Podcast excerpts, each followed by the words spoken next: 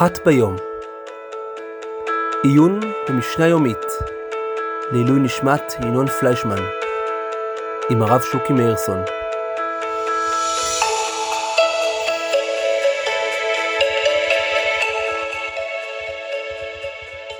שלום רב, אתם מאזינים לפודקאסט אחת ביום, עיון יומי במשנה מבית ישיבת תקוע לעילוי נשמת ינון פליישמן. אנחנו נמצאים בפרק ד', משנה, משנה ט'. אומרת המשנה, מי שלקט את הפאה ואמר הרי זו לאיש פלוני אני, רבי אליעזר אומר זכה לו, וחכמים אומרים יתננה לעני שנמצא ראשון.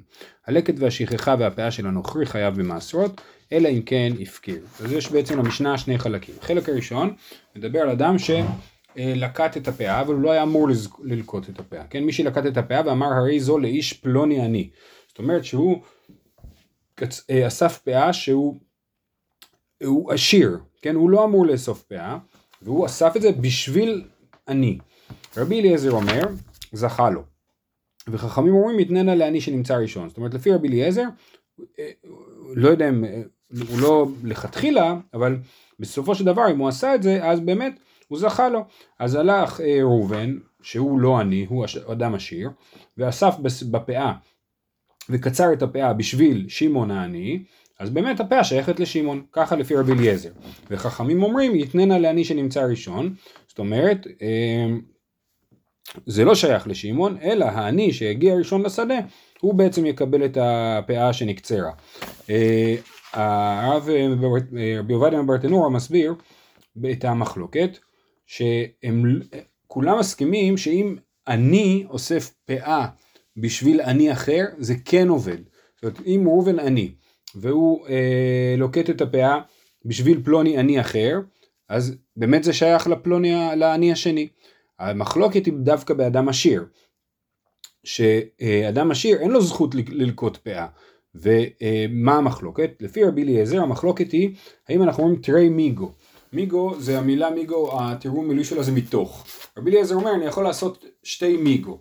אני אומר גם אה, מתוך שהעשיר הזה היה יכול להפקיר את נכסיו ולהפוך לעני, אז אני מסתכל עליו כאילו הוא כבר עני. זה המתוך הראשון, ומתוך השני אומר, מתוך זה שאני יכול לזכות לעצמו, הוא יכול גם לזכות לחברו. אז בעצם עושים מין מהלך מחשבתי או דמיוני כפול כזה. בא אדם עשיר ולוקט פאה בשביל עני, אז אנחנו אומרים, האדם העשיר הזה היה יכול להיות עני. אם הוא היה מפקיר את נכסיו, ברגע אחד הוא היה נהיה עני. ואם הוא היה נהיה עני, הוא היה יכול ללקוט את הפאה לא רק לעצמו, אלא גם בשביל חברו. אז כאילו הוא עשה את הדברים האלה, ולכן בפועל מה שהוא עשה, יש לו תוקף. אז זה נקרא להגיד טרי מיגו. שתי מהלכים מחשבתיים כאלה. ורבנן אומרים, לא, אנחנו עושים רק מהלך מחשבתי אחד כזה, אבל לא שתיים. ולכן, אם האדם עני, אסף את הפאה בשביל החבר העני שלו, זה עובד. אבל אם אדם עשיר אסף את הפאה בשביל החבר העני שלו, זה לא עובד. זאת המחלוקת של רבי אליעזר ורבנן על פי דברי הברטנורה. ועוד הערה אחרונה על המחלוקת הזאת, שחכמים אומרים יתננה לעני שנמצא ראשון, אז מי זה העני שנמצא ראשון? זה פשוט העני הראשון שיגיע. עכשיו אם במקרה יבוא בדיוק שמעון, העני שבשבילו אספו את, הפא, את הפאה, והוא יבוא ראשון, אז הוא גם זוכה בזה, אנחנו לא מענישים את שמעון על זה שראובן אסף בשבילו את הפאה. ולכן יתננה לעני שנמצא ראשון, זה כל עני שנמצא ראשון, אפילו העני שהיה אמור לזכות בזה מלכתחילה, גם הוא יכול להיות העני שנמצא ראשון. אמ, אז זאת המחלוקת, זה החלק הראשון של המשנה. החלק השני של המשנה, הלקט והשכחה והפאה של נוכרי חייב במעשרות, אלא אם כן הפקיר. זאת אומרת, יש אדם, אה, גוי, שגר בארץ ישראל, והוא אה, לא רק שהוא גוי שגר בארץ ישראל, הוא גם צדיק ומפריש, אה, אה, והוא נותן אה, פאות, לקט שכחה ופאה. עכשיו בעיקרון, למדנו את זה בהתחלת המסכת, שלקט שכחה ופאה פטורים מתרומות ומעשרות. כאשר העני אוסף לקט שכחה ופאה, הוא לא צריך להפריש תרומות ומעשרות מתוך הפירות שהוא אסף. אבל הגוי, הוא לא חייב לתת לקט שכחה ופאה, ולכן אם הוא נתן לקט שכחה והפאה, והעניים אספו את, הלקט, את, ה, את הפירות האלה, הם כן חייבים במעשרות, כי בגלל שהוא לא חייב בזה, אז מה שהוא אה, נתן זה לא באמת לקט שכחה ופאה, וכיוון שזה לא באמת לקט שכחה ופאה זה פירות רגילים, ופירות רגילים חייבים במעשרות. והברטנור מציין שהמשנה הזאת היא הולכת לפי השיטה שחושבת שאין קניין לנוכרי להפקיע בארץ ישראל, להפקיע מן המעשר, וזאת מחלוקת גדולה. האם באמת שיש לגוי שדה בארץ ישראל, האם הוא צריך להפריש תרומות ומעשרות מהשדה או לא צריך להפריש תרומות ומעשרות מהשדה, כן? או לא הוא, האם הפירות שלו בעצם חייבים בתרומות ומעשרות או לא. האם יש קניין לנוכרי להפקיע מן, ה, מן המעשר, זאת אומרת האם כשגוי קונה שדה, אני אומר הקניין שלו מפקיע את קדושת הארץ ולכן הוא לא צריך להפריש תרומות ומעשרות מהפירות שלו. או שאני אומר שהוא לא מפקיע, אין, אין קניין לנוכרי להפקיע, הקניין שלו לא מפקיע את קדושת הארץ ולכן הארץ נשארת קדושה, ואם יהודי רוצה לאכול מהפירות של הגוי, הוא צריך להפריש תרומות ומעשרות. המחלוקת הזאת מחלוקת גדולה, יש לו עוד הרבה הרבה אה, צדדים בתוכה. פה זה רק הנקודה הזאת שהמשנה שלנו שאומרת שגוי ש... שהפריש לקט שכחה ופאה העניים שאספו את זה חייבים בתרומות ומעשרות זה כמובן לפי השיטה שהשדה של הגוי חייב בתרומות ומעשרות.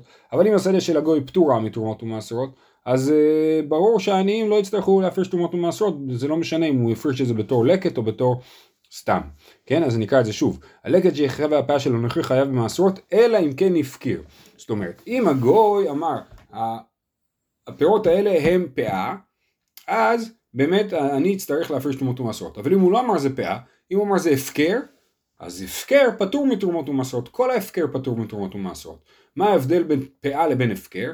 פאה זה שייך רק לעניים, והפקר שייך, כל אחד יכול לבוא לקחת, גם העניים וגם העשירים.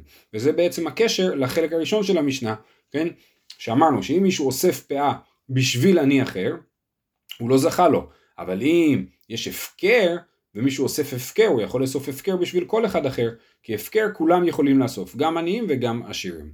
אז, אה, אז אה, אנחנו נקרא עכשיו לסיכום את המשנה שוב פעם. אומרת המשנה, פרק ד' משנה ט', מסכת פאה, מי שלקט את הפאה ואמר, הרי זו לאיש פלוני אני, רבי אליעזר אומר, זכה לו, וחכמים אומרים, יתננה לעני שנמצא ראשון. הלקט ושכחה והפאה של נוכרי חייב במעשרות, אלא אם כן הפקיר, כן? הלקט שכחה והפאה של נוכרי, כיוון שזה לא באמת לקט שכחה והפאה, בגלל שהנוכרי פטור מתרומות ומעשרות, פטור סליחה מלקט שכחה ופאה, אז לכן זה פירות רגילים. פירות רגילים של נוכרי, לפי התנא של המשנה שלנו, חייבים במעשרות. אבל כמו שאמרנו, יש בזה מחלוקת, ואנחנו אה, אה, לא, ומה שהוכרע להלכה בעניין הזה, זה שאלה מורכבת.